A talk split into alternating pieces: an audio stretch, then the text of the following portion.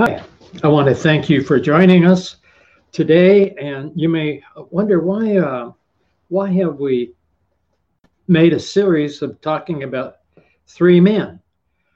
Um, so I, I have a good forgetter, and I've earned the right at almost 90 to forget. but uh, what I want to uh, share that what's been a real blessing is the scripture says those who walk with wise men are wise. And why not walk with people in the past who had a deep walk with God and their lives affected multitudes of people uh, they touched for the Lord.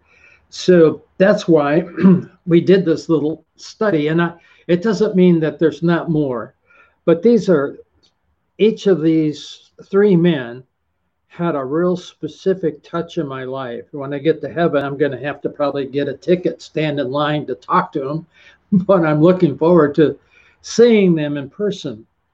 And the one that we're picking today was uh, another missionary to China, and it was uh, Jonathan Goforth.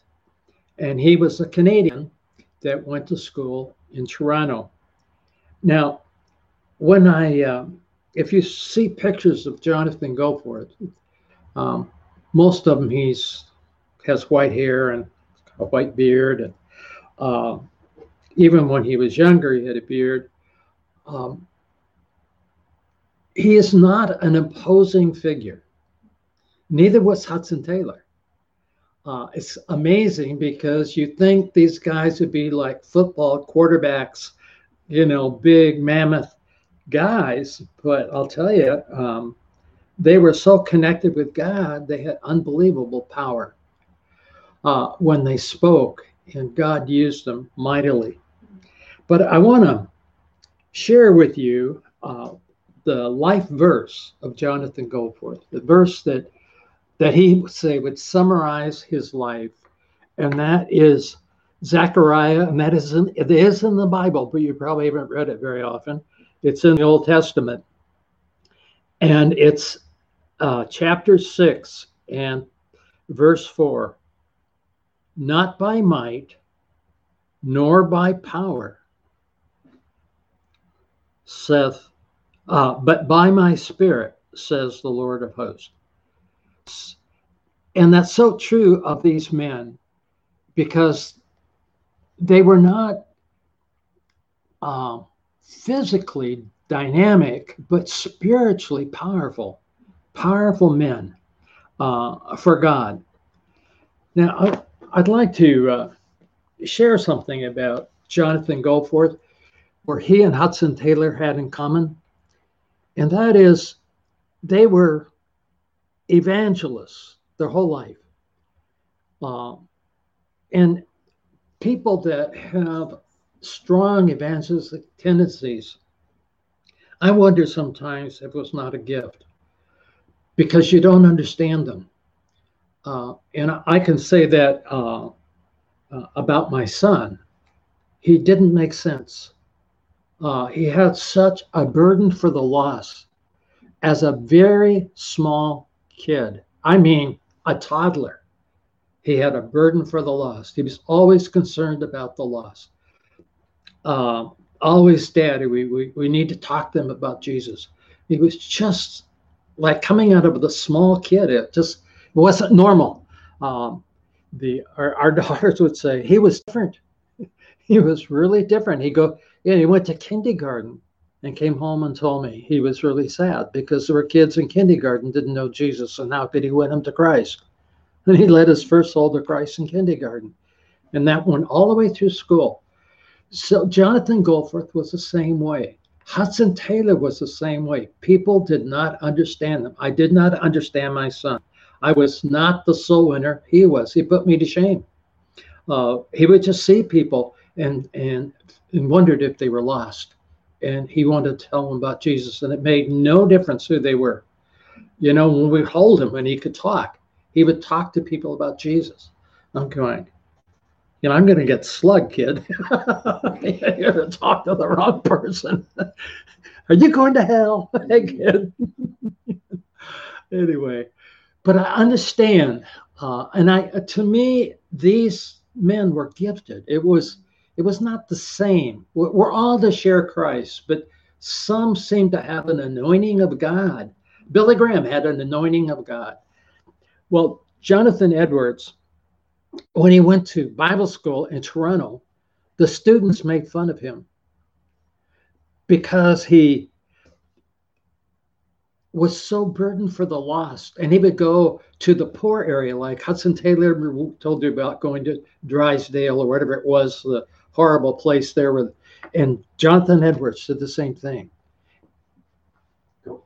Oh, I'm sorry. Goforth. Edwards is a good guy. I didn't change horses in the middle of the stream. I'm sorry. I got people here saying, well, see, I've earned the right at 90 years old to forget even where I am. anyway, uh, he, the, the students didn't understand why would he spend so much time with the poor? I mean, after all, he's in Bible school, he should enjoy Bible school and that kind of thing, but that's not who he was. He was very concerned about the lost. And in Bible college, uh, uh, the Hudson Taylor Group put a man in the United States to represent their mission, China Inland Mission, in the United States and Toronto, and he heard him. And he was going to be a missionary. But when he heard him about millions of people that had no knowledge of who Jesus was, no knowledge at all, never been reached with the gospel, and millions of people going to hell, he knew that's where he needed to go. And so he was set on fire to go. And so Jonathan Goforth went to China well, before he went, there was a young lady who was going to a liberal church and she wanted to be an artist and she was going to go to Europe and study at one of the big art things. And it was her name was Rosalind. Fact, I think Rosalind is her middle name. But Rosalind Goforth uh, became Rosalind became his wife. And when he married her, um, he told her, he said, if you marry me, you cannot hinder me going on evangelism and going out evangelizing. You got to be committed that you're willing to let me go, whatever the cost, to win the loss. I mean, he was really strong. He just laid it right out. This is, I mean, he loved her, but getting the message out, God had called him to do that. That had to be first, and then his marriage second. Uh, God first, and she was for it. And so they got married. Uh, they were on their honeymoon. Uh, in fact, their honeymoon was a boat trip to China. Uh, they got to China. Finally, um, they got to where they were going. Um, the, the Hudson Taylor people helped them because they were going in an area there was no missionaries there ever. So they're going in a new area. That meant they were going to have to learn the dialect, the Chinese dialect, and all of that. And out of nothing, began to have a ministry. And uh, they rented a ramshackled house. And this is what grabbed me about about them as I was reading, because yeah, he he was a soul winner at Bible school. I know what that's like. I was in Bible school and we'd go out soul winning. I knew all of that. But here he is in China, and all of a sudden, there, everything they brought is in this house, and the house caught on fire, and everything that they brought to China burnt up. Could not be replaced. They're way out nowhere. I mean, they're in nowhere in China and it could not be bought or replaced. And Rosalind began to wring her hands. And, uh, you know, what are we going to do? Our clothes, everything, it's gone. And Jonathan Goforth reached over and touched her and said, Rosalind, it's only things. I'm going, it's only things. if my house was burning to the ground and I could buy stuff down at another place, I would still be wringing my hands in a mess. You know, I go, I got to read the, I got to read this book. This is what an introduction to this book. What, what is this? This is not normal. to have such a love for the Lord that to lose everything and no way to replace it. Uh, and not and just say, well, God knows. You know, we're just trusting Him. And that was Jonathan Goforth. And I knew I got to know this guy. Well, I went through his life in China. I want to share uh, a few things because you really need to buy the book. It's called The Goforths of China. And I'm sure you can probably, I know it's still available somewhere in paperback, but it's it's worth getting, it's worth reading. There are other books that Rosalind wrote this, but she wrote one, not by my, but by my spirit, basically on her husband.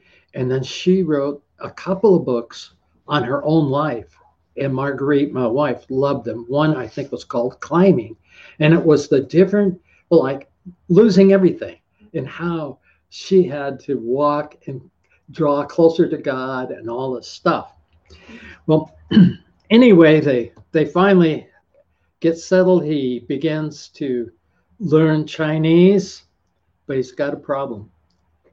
And it would be it was devastating to him. He would I, I, I never saw in her writings that he was ever like really down, discouraged sometimes, but this was really down. And he told her that the Chinese did not like hearing him preach.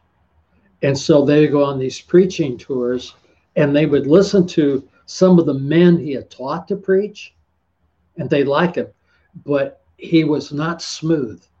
His Chinese was like disconnected and difficult. And he's told her, he's, you know, Rosalind, what are we going to do? I just can't seem to make it. Uh, the people don't, I mean, they'll walk away after a while. They just, the crowd leaves. They can't even hear the message because I'm not right. And so they prayed and he asked God because he knew, I mean, he had studied, studying wasn't going to do it anymore. I mean, he knew the vocabulary and all, but somehow it just didn't flow. And the Chinese just lost interest in what he was talking about. And he prayed, and when he preached, the people didn't leave. Hmm. He just depended on the Lord. See, not by might, not by power, but by my spirit, says the Lord. And so the Lord just gave him the ability to preach the word, and the Chinese begin to love it, and so on. And so we come to a time in China that is really bad. Did you ever find out the number of people? Mm-hmm. Okay. Uh, Paul's going to look, but uh, they were in China and they were in a very bad place for the Boxer Rebellion. And they were so far north, they were so far away from any major place that in order for safety, they were going to have to start traveling with the family because the Boxer Rebellion uh, had to do with, um, in fact, in the book, he writes, and I, I read it, I said, he's right, right on because I've done more studying of the Boxer Rebellion. Uh, but there is a, a, book on the Boxer Rebellion called A Thousand Miles of Miracles. And that was written by Hudson Taylor's group is their people were leaving from all over and how God, now they didn't all make it. Uh, there was the Stams, uh, uh they were murdered uh, during the Bo- Boxer Rebellion anyway, all they had to do, uh, they had four children at that time that were, they already had three that died. So they had four children uh, with them, and they were taking a little bit of stuff that they could to flee the Boxers, and they had to go many, many, many miles. And they were, she had three children. She had the baby in her arms and two little kids and Jonathan, I think, had the son called Paul with him. And the people attacked them. Sometimes the crowds were over a thousand people. And they wanted to take anything off. And she was on a, a wheelless or uh, a cart with no springs. They, they said that the, the, it was horrible to ride on because every bump, every whatever, wooden wheels, wooden carts uh, on rough boards and uh, so she they put a, a blanket down or something to sit on so it not be just on the wood boards, but everything else they ripped off and took it. They tried taking the baby out of her arms to kill him. She's holding on this baby. The people are trying to rip the baby out of her arms. And this is what they went through it in the Boxer Rebellion. It was horrible stuff. Uh, they even stole her shoes off of her because she's holding the baby, so they took her shoes. And so here she's barefoot. So she gets out, she has to walk barefoot out of when they try to get somewhere. But it's interesting reading. Um, this says that this this uh, is will keep you spellbound when you read what they went through in that Boxer Rebellion. And um, one time before they left, I wanted to read this to you to give you an idea of this man's spirituality. But uh, he got, they got together and they were going to go. Uh, some of the Chinese were not going to go, but people that were working with them and so on were going to be going. And so he read, called everybody in the room for prayer. My husband took from his pocket Clark's Spiritual Promises and began reading from where the book opened. The passage that he read is this The eternal God is thy refuge, and underneath are the everlasting arms. He shall thrust out the enemy from before thee, and thou shalt say, Destroy them. The God of Jacob is a refuge. Thou art my help, my deliverer. Make no tearing, O my God.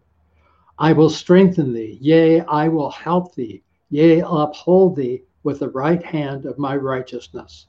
The Lord thy God will hold thy right hand, saying unto thee, Fear not, I will help thee. If God be for us, who can be against us? We may boldly say, The Lord is my helper. I will not fear what man shall do unto me. See, never indeed was there a more timely message given to mortal man than these words given to us at that time. And so they left.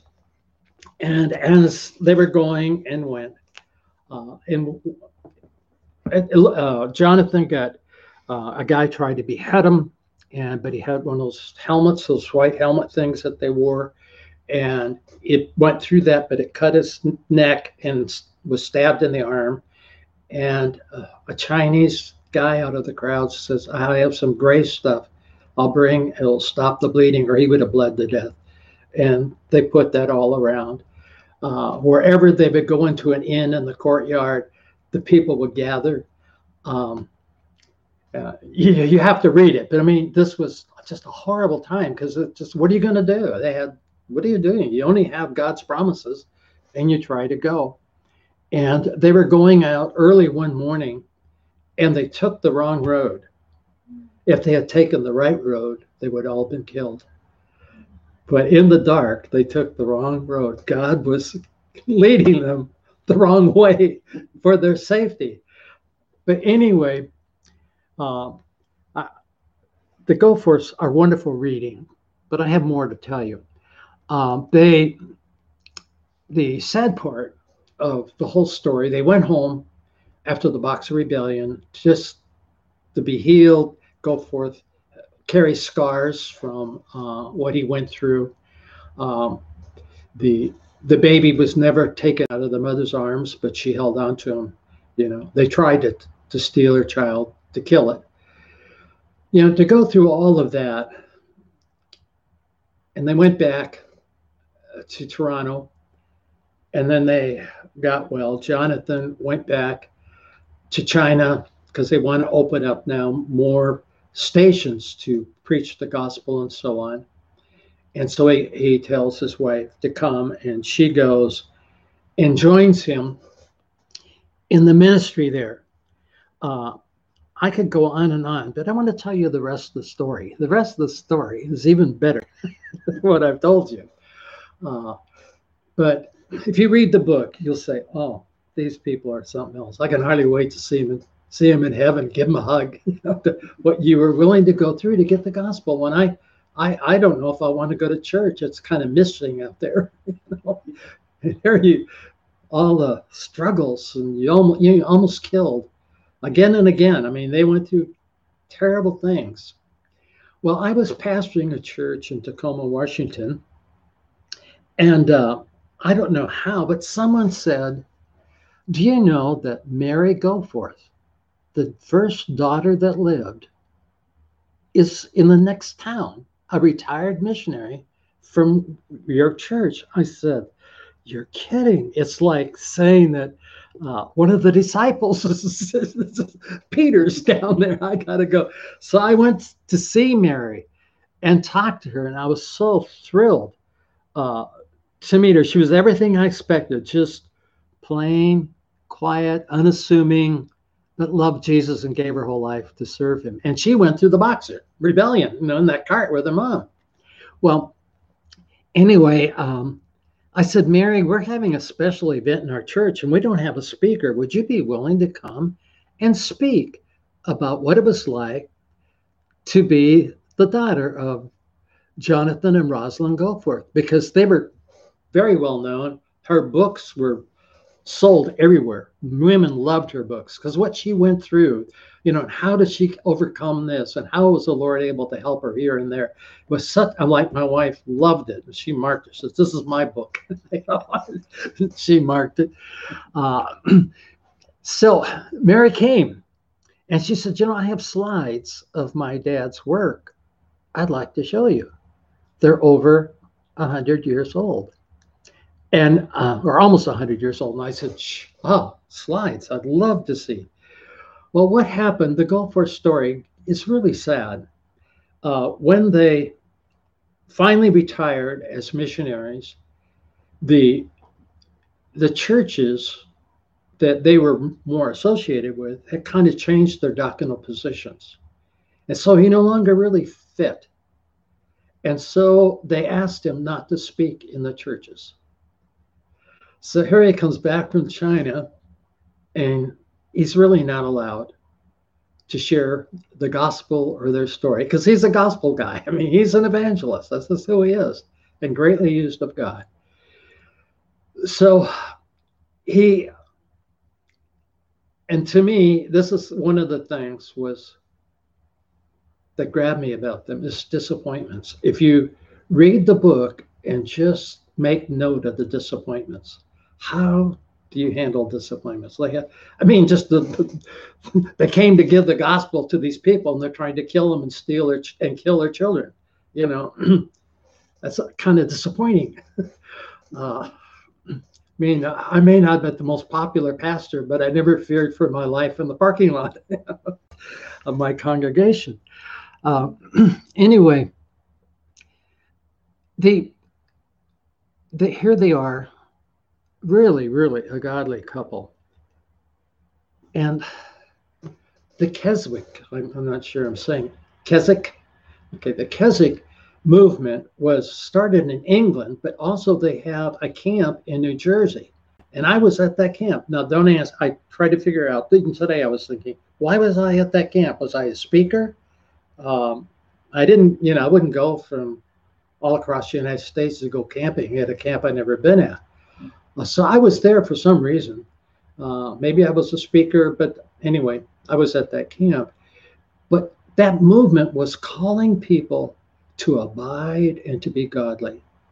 You know, really, the, it just to spend that time with the Lord. It was trying to get Christians back into really pursuing godliness and holiness and purity of life and really taking a stand for righteousness and that kind of thing. And they asked him and his wife to, if they would be the head of it. They needed uh, directors of uh, a worldwide director, and they qualified. You you, re- you read the books, you're saying, yeah, they qualify. Uh, godly people, and responded wonderfully to the disappointments in life. They saw them as God's appointments. Anyway, um, and they prayed about it. And they to me i'm going oh it makes sense. I know what that movement's like. And they really fit that movement. Uh, but they said no god did not free them to do so. And it was really of god that they didn't go. He's now nearly blind. He's got snow white hair, a white beard, and Chiang Kai shek is fleeing China. The communists are driving him out. And they needed someone to evangelize these cities before they turned communist. And they asked Jonathan Goforth, would he go? So here is this man, nearly blind, but he he knows the scriptures. You wouldn't know. I mean, he's opens the Bible and just rattles off chapters and chapters. Uh, led him there, and his daughter had the slides of these revivals. And you would see, in fact, there's some pictures in this book, probably a thousand soldiers or more that would come forward because they knew here they're they're they're fleeing, they're moving from city to city, being driven out of China. And and who's the guy that's with them? The Moses with Jonathan Goforth. And that's even greater. He led more people to Christ at the end of his life and blind than probably ever did. And and the people just loved him to death. And so when Mary came, I had some questions for her. And I told the story about the house burning down and uh, her mother wringing her hands. And she, she said, Well, Dr. Logan, I need to tell you something. My mother lost everything but the clothes on her back five times in her lifetime. See, do you want to be used of God? You know, you don't want to be godly. It isn't always wonderful. And th- this couple went through unbelievable stuff.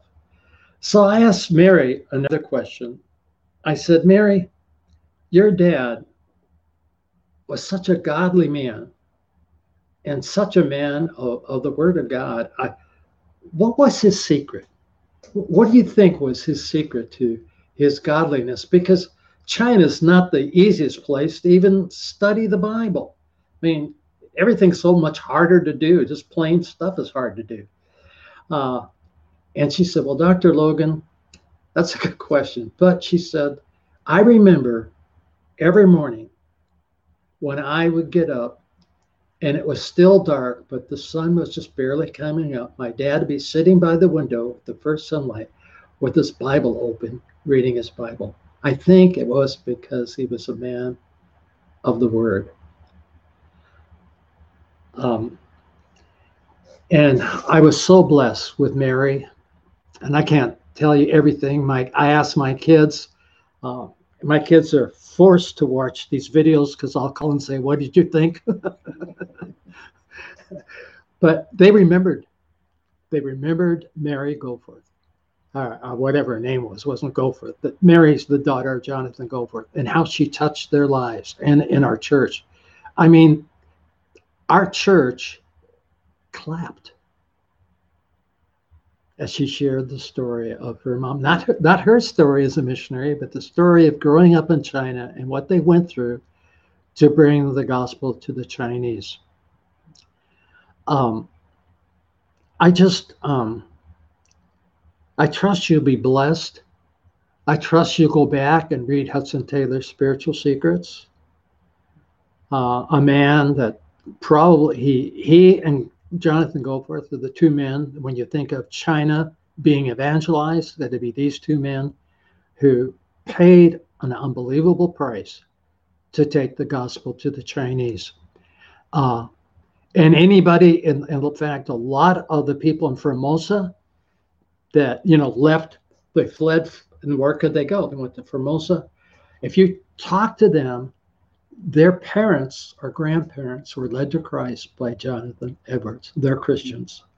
I mean, Jonathan Goforth. I don't know why I'm getting his name mixed up. Um, um, anyway, um, now I mixed up.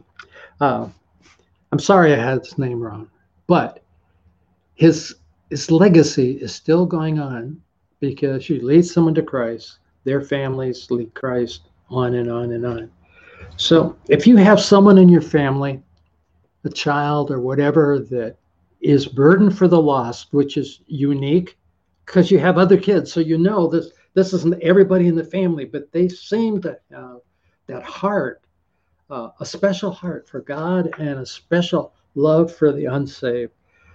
Encourage them all the you can to be able to develop that love and to be used of God.